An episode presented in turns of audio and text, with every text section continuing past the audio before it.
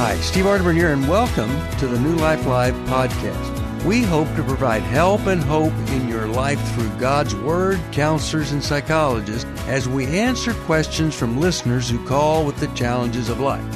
Let's go to today's episode. Hello, everybody. We are so glad that you joined us today. And however you're listening, whether it's podcast, live radio, internet, whatever it is, we are just grateful that you're there because we know that you're interested in all things to have a new life, to have transformation in your life. Um, today, we're going to have Marc Cameron and Dr. Alice Benton joining us. And, you know, I know, Alice, you always got 50 million things going through your mind, always thinking about things. But what would you like to share with us today? Well, I want to speak particularly to our parents who are listening, but this applies to everyone because if you're worried about your children being vulnerable to addiction, I'm going to share with you one of the most powerful ways to safeguard your home from being vulnerable to the risk of addiction. And screen addiction is one of the, the highest rising, most quickly increasing addictions of our time. And so we should be concerned about it. But there's very specific action that we can take to help protect our children against this. And really, research shows that about one in four of us is already at the level of problematic screen use, which is just one step underneath addictive screen use. So this applies to all of us. And as I work with families to help loosen that grip of screen addiction, I find that as parents learn how to feel and deal with their emotions, they learn it, they practice it themselves, and then they teach and model it to their children, the home environment becomes safe enough to come off screen. When there's high intensity in a home, Digital escape is one of the routes kids take in order to feel safe from the parental intensity in the home. And so, parents, as we do our own work and as we learn how to manage our own messy emotions, it makes it more inviting for children to live off screen more of the time. Digital coping can be really effective short term, but what we see long term is that when we're on screen for hours and hours per day, our cortisol levels stay really high depression increases, anxiety increases, and people report that they feel more afraid to engage with other humans face to face. They want to do it all on screen, by text, by telehealth, um, because by uh, video conferencing, because we're not used to engaging with each other face to face. So it hamstrings us emotionally. Learning how to manage our emotions is one of the strongest interventions to help children come off screen. Wow, that's a word we have not heard before digital coping. Man, Marc, what would you say about that digital yeah, coping? no, I love what Alice is saying here. And, you know, it's important for us to recognize that kids learn most through modeling. They learn most through watching what we are doing as parents. And I think sometimes as parents, we can get stuck in um, thinking that we've already given them the rules or we've already given them the device and so we can't really take it back but we have something called parental prerogative where you can go back to your kids and you can say hey you know what I've made a mistake and I owe you an apology. I allowed you to do this, but I realize that this is not healthy mm-hmm. for you. And since I've realized that, I'm going to be making the changes myself, but I'm also going to be having you make those changes too. Um, now, and kids listen up very, very well, especially when we go to kids and we say we need to confess something to them. Their ears prick up and they're listening. And that modeling, even if you get defensiveness, even if you get resistance at first, that modeling um, sinks deep, deep down. And Steve and I have unpacked know, how to do this in our book, Understanding and Loving Your Child in a Screen Saturated World. Well, and I was thinking, Alice, about your book. It, you know, if you're an adult and you don't have children who you're dealing with this, you still would benefit from reading this book because we are using digital coping. It's just, um, listen, you changed my thoughts about that. Oh. It just is amazing how much we turn to those screens. And you know what? You're missing all of life in front of you. If you need help, we'll help you with that. We'll send you a copy of Alice's book why don't you put your phone down for just a minute? Well, but, well, maybe don't put it down while you're listening to us. Maybe later. No, I'm just teasing. We'll be back taking calls after this. To find out more information about New Life or to order any of the resources mentioned on today's program, call 1 800 New Life. Now back to New Life Live. Welcome back. I, I just, you're going to make me think about that for a while, Alice, and we'll be real mindful about our screens for the rest, at least for the rest of the hour. Um, we're going to go to our calls and we're going to talk with Marcia, who's calling us from Los Angeles, listens on the internet. Even though I know we are dogging the internet right now, but listen, New Life is changing lives. So listen on the internet too if you have to. Uh, Marcia, how can we help you today?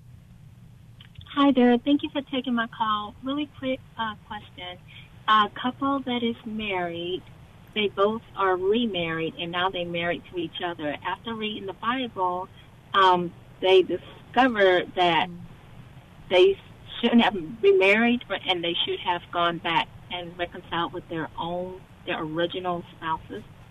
Are they living in an adulterous state? And if so, should they just get a divorce? Mm.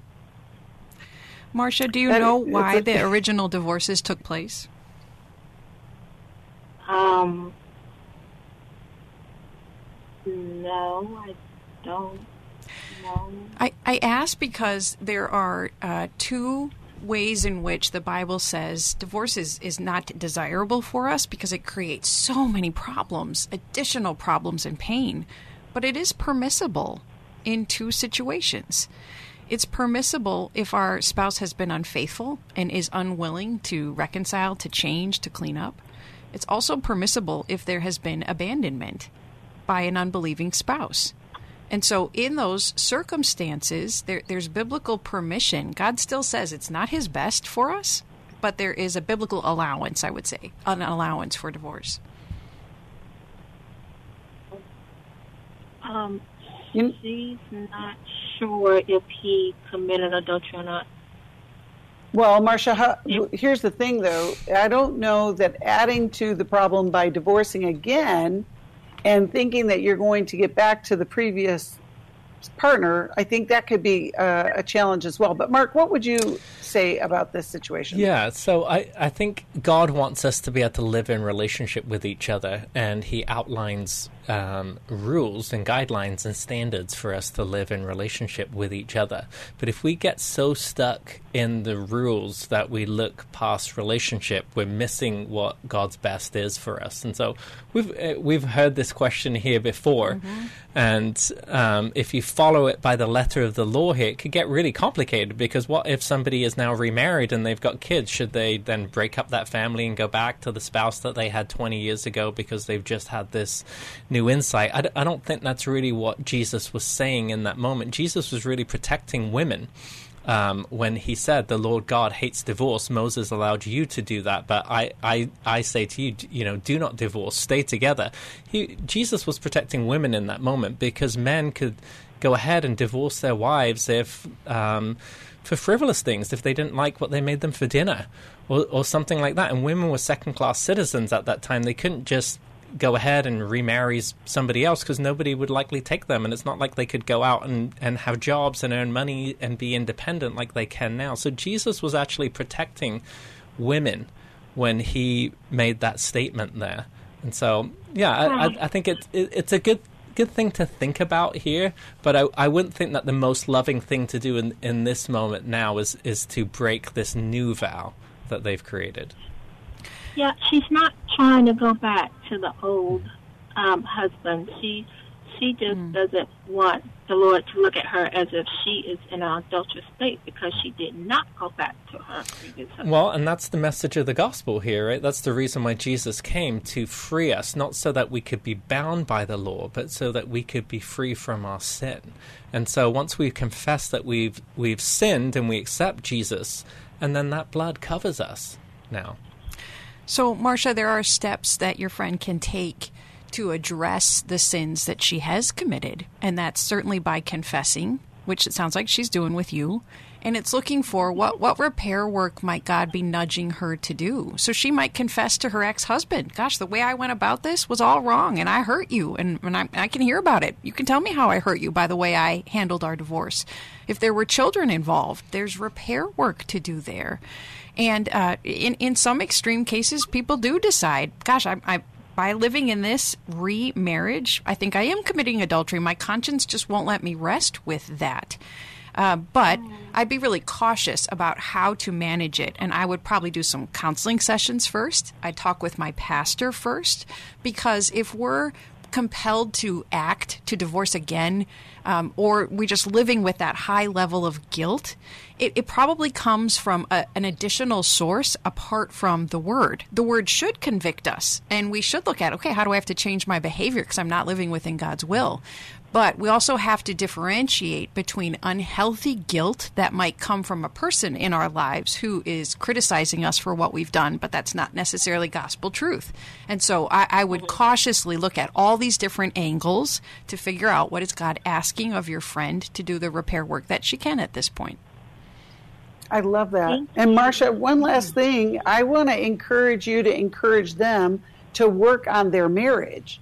And they may not even be having difficulties in their marriage right now, but like you were just talking about, Alice, that false guilt can infect this current union. Mm-hmm. And we want this union to be very strong. And so, you know, I hope that that gives you some clarity. We're going to send you a copy of How We Love. You know, we talk about this, um, you know, a lot because, like you said, Marc, we get this question a lot. People will get stuck on those rules and overlook the bigger picture. And God wants us to find redemption and life in our lives. And so I'm hoping that that will help you. Well, and then just one final thought here too. Even when you think about the union, right? When when we make our marriage vows, we make this covenant to the other person in front of God. And so yes. if you were to then break that marriage, now you're breaking another covenant, the new covenant uh, to God. Right. Right. We hope that helps you, Marcia. You're a good friend for calling in. Mm-hmm. And uh, if your friend needs a counselor to help in this situation, we've got counselors in your area that we can connect you with. We are going to go to our caller, uh, Kay, who's calling us from Dallas, listens on Sirius XM. Hi, Kay. Thanks for calling. How can we help you today? Hi there. Uh, many thanks for taking my calls today. I am uh, the classic um, latchkey kid from the 70s and 80s.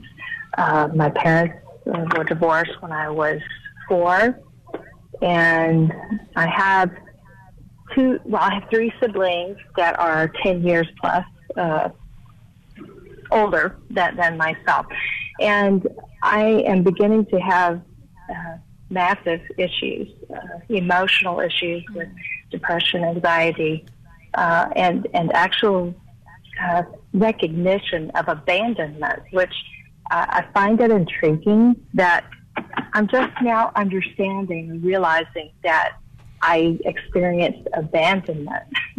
and I'm not exactly sure why. I think I, I matured very slowly uh, as a, a, child.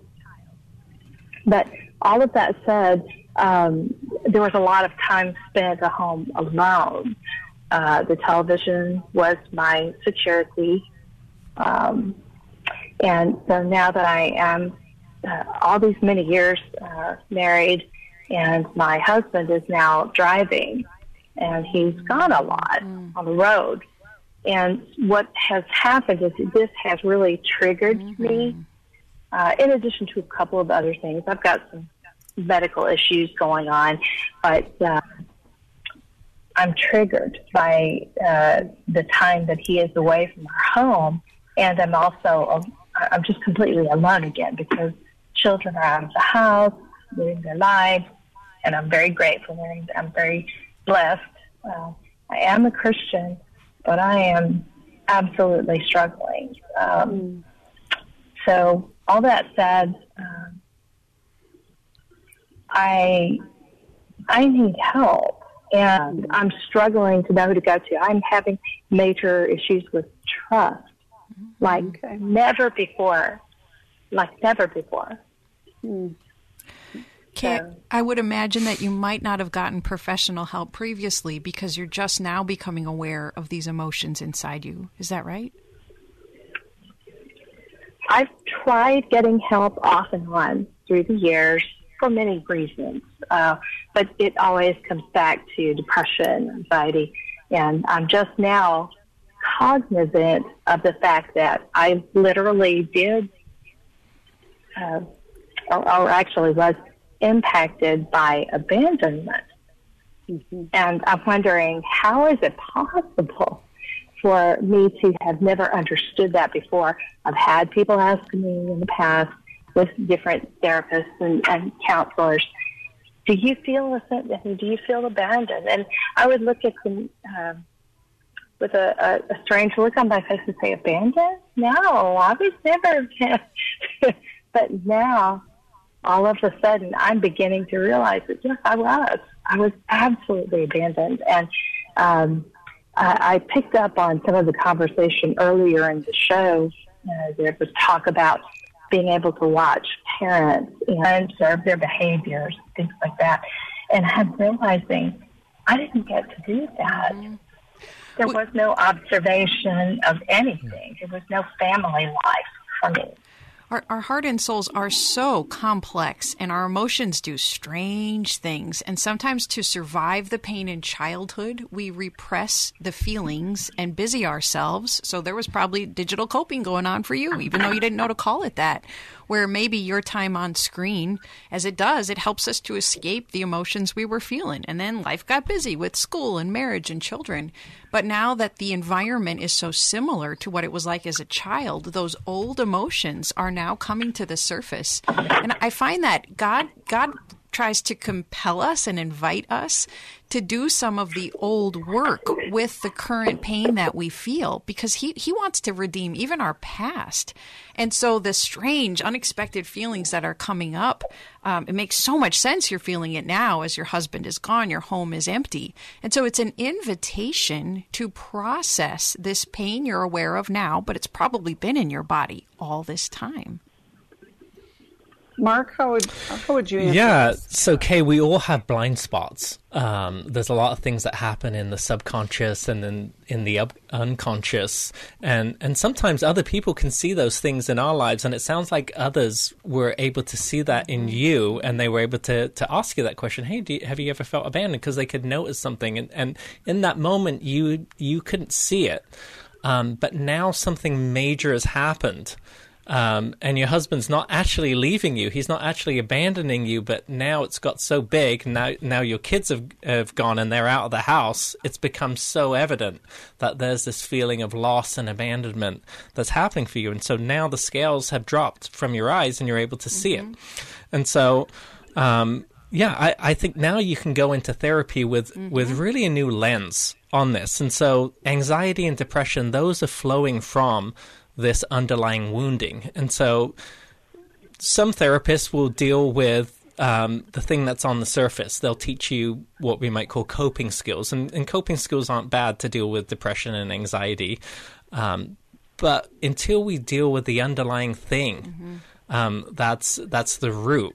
We may continue to have those things just on a lower level. And so now I think that you can go into seeking professional help by letting that person take a historic view of what's happened to you. So I recommend going to see somebody who does take an attachment based approach where you can start to tell your story and process through your story. And as you do that, you might find that your therapist then with your new lens that you have going on will start to point things out and you'll start to make these connections like oh yeah that did happen to me oh yeah that happens to me right now because i find that people who have abandonments they have a lot of perceived abandonments that happen mm-hmm. in the mm-hmm. present just like you know mm-hmm. your husband leaving to go on his job but it also could be somebody turning their back to you or not looking up when you go to the counter at, at a store that you start to feel this abandonment and this rejection. And so, as you develop something called the observing self, that piece of us that uh, is able to kind of start to ask these questions What am I feeling? Where does that come from?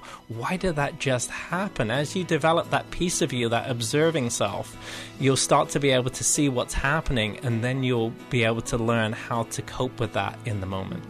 I love that. Kay, we're going to send you a copy of How We Love, which will talk about some of the things that Marc is mentioning. But also, I want to invite you to join us at Emotional Freedom Online March 16th because I think group work mm-hmm. could be a very mm-hmm. powerful thing in this experience of just uncovering. And you know, there's a lot of grief that comes up when we look back at our childhood, but we can resolve that and live full and free into the future. We're so glad that you called. We'll be back after this.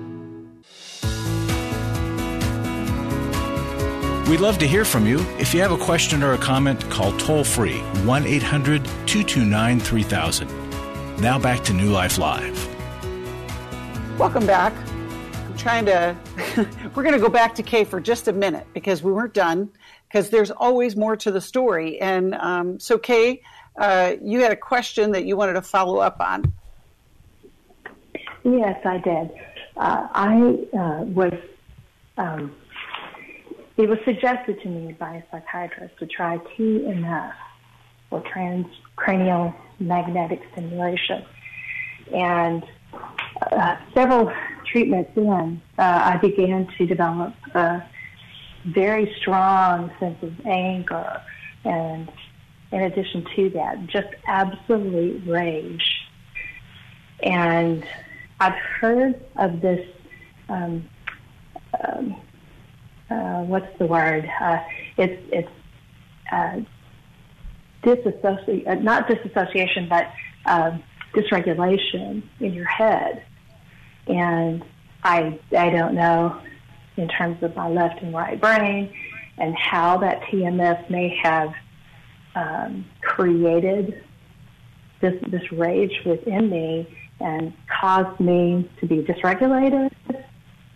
I don't know um, I just thought that this is an interesting piece that you might want to know about. Okay, I, I, have heard of that surprising anger coming up with folks that have gone through this form of treatment. And as you know, but for the folks listening, it's when an electromagnetic pulse is sent to particular parts of the brain. And it's to kind of revive activity when activity is low in those parts of the brain. And, and there are two things to consider. It may have been an, an unintended byproduct of the treatment but, but what I have found is that it's often revealing an anger within you that has actually been suppressed. And so you may very well have had anger that you weren't connected with, you weren't aware of, didn't know how to manage, or wasn't safe to feel it. So it may be an, an anger that was already there that is just being revealed to you because those parts of your brain are kind of being brought back to life when the brain can shut those parts down again to survive. So what, what we would recommend you do is you've got to take this trust issue into counseling, which is the hardest place to take it because you reason not to trust counseling because of what you experienced before. And so I'd have you start with that as a primary issue and even interview the, our counselors that we'll recommend for you. Interview them ahead of time to say, listen, I'm coming in already not trusting treatment because you have to work through those therapy um, um, interfering symptoms in order for therapy to be helpful for you. So you got a tough road ahead, but it is doable and you can have breakthrough. You have to not give up even when you don't trust the counseling that you're receiving. I love that. Marc, do you have anything else? Yeah, yeah. I was just going to affirm what Alice was saying. I had a client, and, and the same thing happened to her. And, and of course, the person who was doing the TMS, a psychologist, recommended that she talk through the anger in therapy with me, and that was, and, and it really was just part of what was happening in the treatment and what was coming up. And so that that's what I recommend for you is is to talk with your, the provider about what is happening with you, and then to to bring that into talk therapy mm-hmm. um, with with the counselor. Yeah, it's a very common occurrence that we tell people all the time about your therapeutic experience. You are able to say to the therapist, these kind of things bug me, or I'm expecting this, or this has been my experience before. And it's so helpful to the therapist um, to hear what your experience mm-hmm. or what you're expecting because it gives us insight into how you are dealing with whatever you're bringing into the room and uh, or taking home with you. So we're glad that you um, explored that even further with SK, and uh, we're grateful that you called. We're going to go back to the calls, and we're going to talk with Jessica, who's calling us from Oklahoma City, watches this on YouTube, and we're grateful for our YouTube family. Subscribe there and hit that like button. It helps other people know about us. Jessica, how can we help you today? Hi, thank you so much for uh, taking my call. Um, I'm going to start out by telling you that I'm uh, really kind of in, in, in shock and feel kind of stuck. Um, I've been married for 10 years, and three weeks ago, my husband uh, came to me and said that he no longer wanted to be married, and he just left. And I haven't heard from him, and I'm not really sure what to do next you know, I want my marriage. I want to say that I wish he would talk to me, but right now he's not answering. Hmm, and I just don't know what to do. Um, Jessica, is there anybody in his family who have you've talked to or you've checked in with? I mean, it's just really kind of frightening that he would just take off and there's no communication.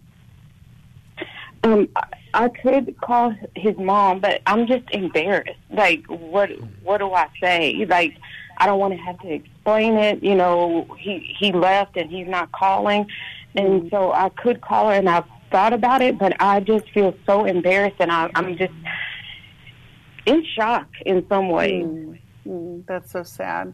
Marc, how would you um, help Jessica with this? Yeah, so Jessica, you had no indication whatsoever when um, when this happened.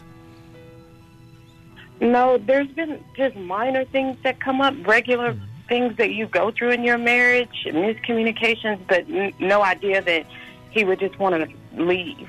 So, so you came home one day and he was gone, or or he told you that he was leaving and then packed up his stuff. He told me he was leaving and then left. Okay, and then one one more quick question: Is your husband depressed? Does he seem down?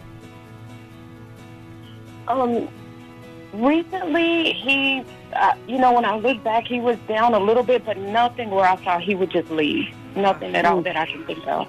Okay. All right. Well, we're, we're coming up against a break here, and we're going to get back with you um, just after that. Yes, we are. We're grateful that you called, Jessica. It's very upsetting when these things happen to us. How can we move forward? We will get some answers after this break. Today's podcast is brought to you by Club New Life supporters who give a monthly donation because they want to continue to offer help and hope in these very, very difficult places. To find out more about Club New Life, you can go to our website, newlife.com, or call 1 800 New Life.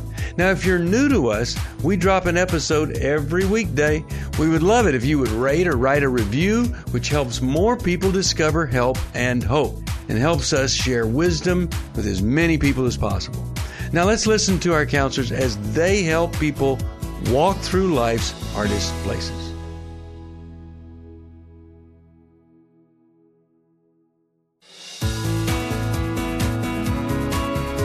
We're glad you joined us for New Life Live.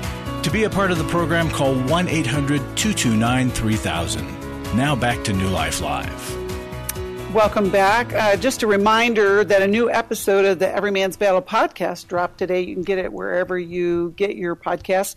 Um, we're just grateful that uh, JJ West and Doug Barnes host that program, and it's so insightful for so many reasons. Um, we are talking with Jessica right now, and it's a very upsetting mm-hmm. situation. Her husband of 10 years left, and um, it's pretty overwhelming because she hasn't heard from him, doesn't know what to do. And uh, so, Marc, you had asked uh, some really good questions, but let's go back into the conversation. Yeah. So, Jessica, I was, I was, asking you about if your husband seemed down or depressed because I wanted to rule that out because there's two things that I find when people just kind of drop off the face of the map. It's one, if that person's uh, in a in a highly depressed state and they just can't cope anymore and they want to end their lives. But for somebody to uh, to leave a relationship with with little to no indication, I'm wondering if your husband might be having an affair. Um, and that's typically why men might want to cut something off and go to the new thing. And and I know that might be very very difficult for you to hear. Mm-hmm. Um, but you're only going to find that out um, by starting to do a little bit of investigation, by um, reaching out to friends, um, reaching out to his family members, um, letting them know what's going on, and start starting to ask some of those questions. Jessica, you had said you'd be too embarrassed to contact his mom. Makes complete sense that you don't want to tell anybody about this. So I'm amazed at your courage talking with us. And mm-hmm. and that probably has to be primary of getting in contact with people who are there in your life with whom you can bypass your embarrassment because girl you need you need some social support around mm-hmm. you you need a sisterhood to circle the wagons around you because this is devastating on so many different levels and so getting connected with people you feel safe enough with to reveal what's going on. Your heart and soul need that. And I want to add a couple of things to this idea of self protection, but I want to check in with you to see how you're doing so far with what you're hearing from us. Um, it just seems like, uh, you know, a lot. I, I'm just wondering, what do you? It kind of seems overwhelming. What do I even say when I reach out? Hey, my my husband just left me. I mean, I don't even know what to say you got to decide with whom you feel safe enough to be honest first. So identify that person. And a mother-in-law may not be the person to start with. So you got to you got to start with somebody who's probably a little bit safer to you and more accessible. Might be a girlfriend, might be a sister, so that you can practice revealing. And yes, I think you you brutally honestly share with them. My husband has left. I don't know why. I don't know what's happened. And it's by oh this awful step of practicing revealing what you're going through that you'll be able to get the emotional and the spiritual support that you desperately will need right now. You probably also need to take a couple of steps. I'm going to try to break this down to make it as simple as possible. Um, financially, you got to protect yourself because we don't know what your husband is doing. We don't know how he's spending your combined money. So you you, you might need to make a, a phone call. Not might you do. You need to make a phone call to an attorney to find out what your legal, what your financial rights are, and how to start that process to protect yourself, to protect your your assets. And, and then let us connect you with uh, emotional support with a professional, with a counselor who can then help you walk through these steps. Because, of course, what we're telling you, it probably feels impossible to do what we're suggesting but it will be necessary for your self protection. As Marc was identifying some of the reasons why a person leaves so abruptly, I'd, I'd have to add substance use in there too. Mm-hmm. And, the, and there are some mental health disorders where um, very surprising, spontaneous behavior happens, such as bipolar disorder, where a person all of a sudden goes into a state where they make big, awful decisions that they would never make in a stable state of mind. So all of these might be reasons for you to consider because if you if you if you you know see the clues of what we're suggesting, that also helps you to then decide how to protect yourself. And I think, in terms of you're asking particularly about what language to use, I think you just use the language that you're using with us. Sometimes it's not about overthinking it, it's about just saying the thoughts that are in your head. And so the thoughts that you just gave us here were I'm overwhelmed, I'm not even really sure where to start here and then you just say, This is the situation, and I don't know what to do from here. And sometimes just saying those things, the other person then will either respond to that in an empathetic way or they'll start to ask more questions to draw you out. But I think what the key thing, what Alice is saying, is find somebody who's going to be safe for you to do that. Yeah, um, Jessica, we are going to send you a copy of emotional freedom, which I think can help with this process. But I also want to get you connected with a therapist because these conversations that are really hard for you to have with people in your life could be had with a therapist and, and you can kind of practice that way um, to have a, a you know to have shame and guilt about something that someone else has done is displaced right it's it's getting confused with a lot of the feelings that you're having about maybe whatever was going on in the relationship and it's it's tough it is we we feel the pain that you have we also know that it's not a place that you want to land. Alice? On, on a logistical level, Becky, I, I, would also suggest, Jessica, that you check your husband's social media to see is he still active it, it, is he is he still alive? Is he still talking to people? That that would be one way to do it. If you have a location on his phone, I would check that because he he told you what was happening, but it's so hard to believe given his historical behavior.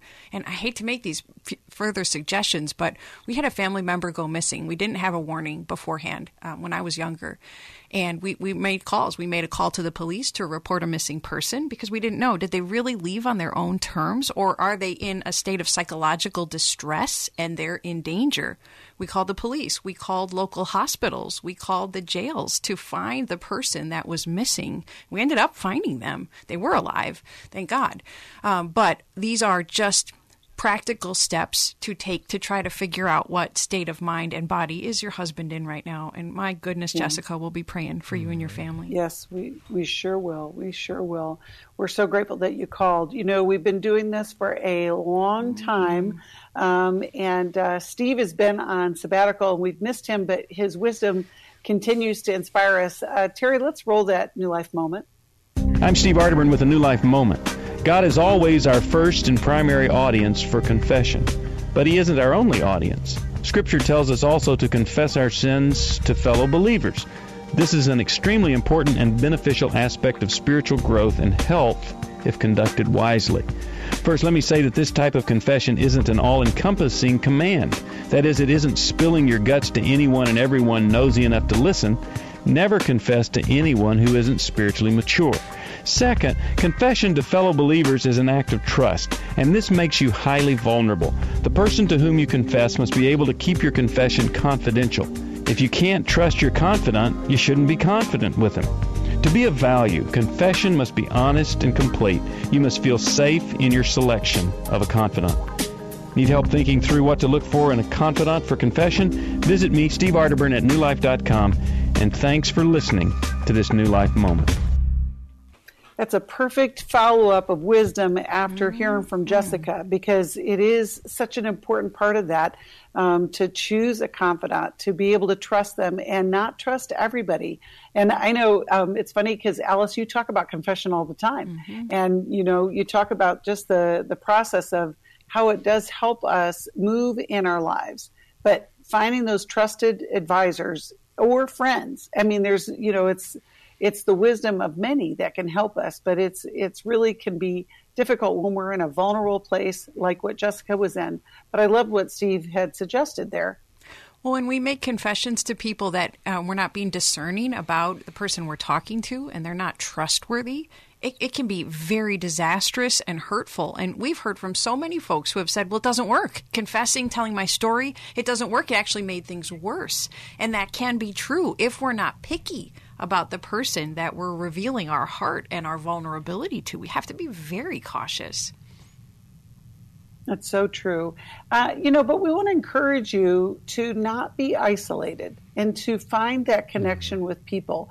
And it may be, like I had suggested for Jessica, maybe you start with a professional therapist. Maybe that's where you start and you start to practice what does that look like? But also, we encourage people to be part of group all the time, whether it is a 12 step group or one of our life recovery groups that, you know, we do 12 steps there, but we also have them for codependency and all kinds of things where we just are learning the power of connection.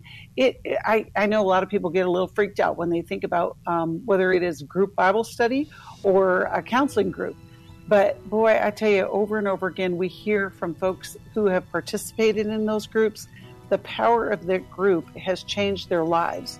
And we have many, many ways for you to connect with people uh, in, in life's hardest places because we want you to find that experience of connection and growth and healing, transformation. That's what we're all about. And, and sometimes, Becky, a group is one of the safest places to share because if everybody's got something to confess, you're all holding each other's confidentiality, mm-hmm. and so um, and so that's where some of the trust can be rebuilt in others too in that environment.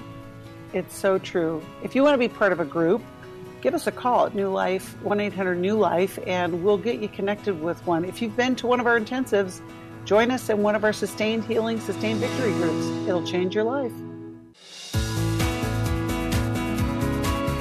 To find out more information about New Life or to order any of the resources mentioned on today's program, call 1 800 New Life.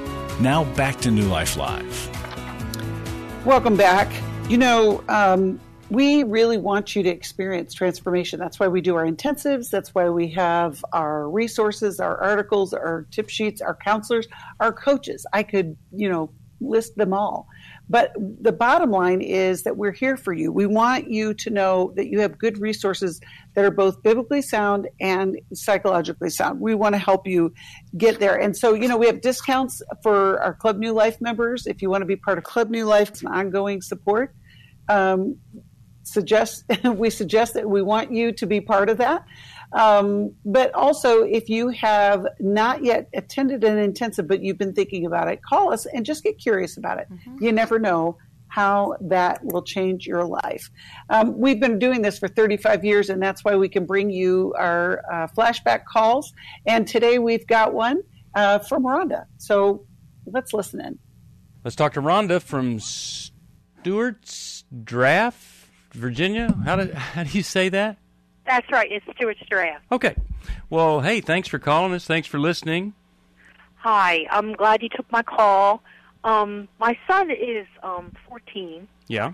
And um, for the last seven months, he's been at a boys' school um, for actually some juvenile behaviors and um, has been diagnosed with ODD and some mild ADHD. But I guess my question is today um, I got a, a, a call from the school and he had some sexual acting out behaviors with another boy there. Um, my understanding is my son was the one who initiated, and it, it, it, I think it had been going on for maybe like three weeks intermittently, Okay. and he did own up to it. But um, I guess my question is, at, at his age, is it kind of normal for an adolescent boy to experiment in that way, especially with boys, you know, or people of his own sex? And how old is he? He's 14. 14. Well, of course, experimentation is normal. I mean, a lot of it's normal because a lot of kids do it.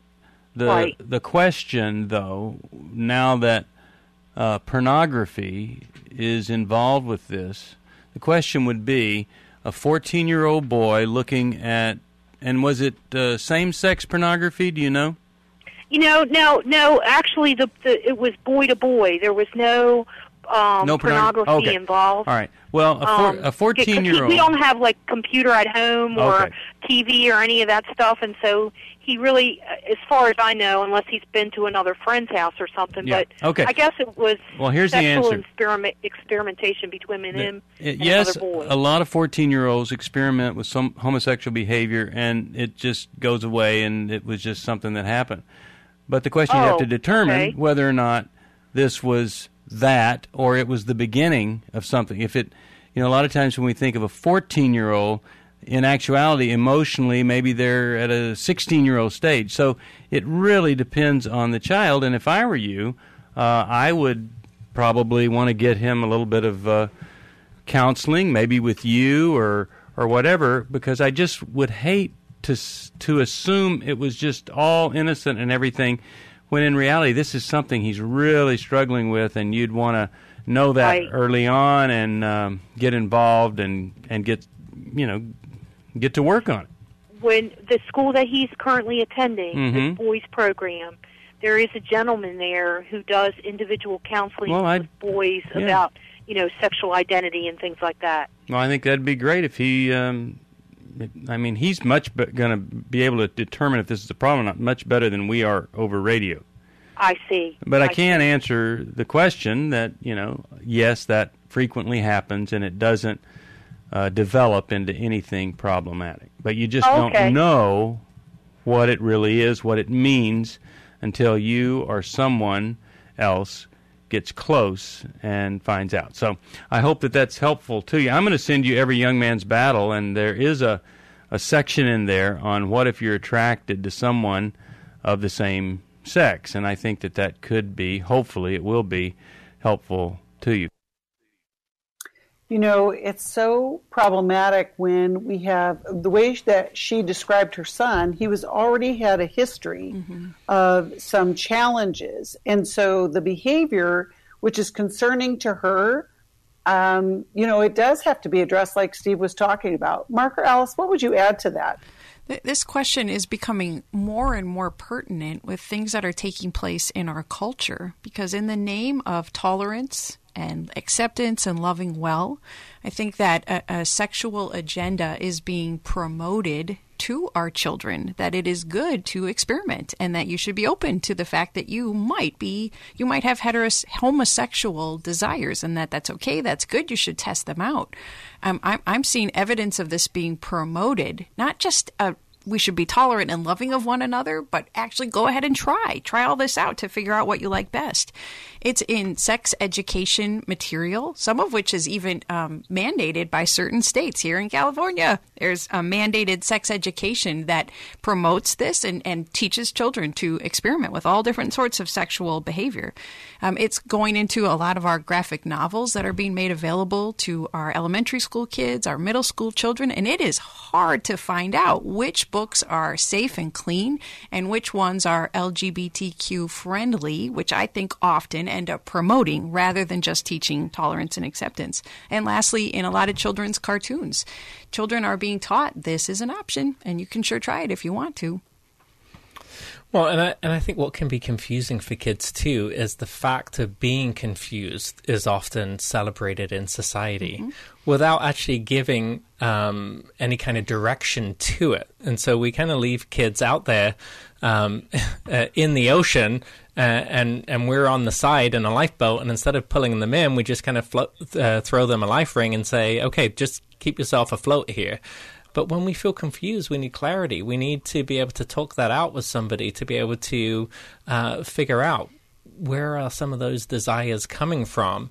Um, and, and we need safe places to do that with. And so I, I would say if you have a kid who's confused, lead them somewhere where they can get some clarity.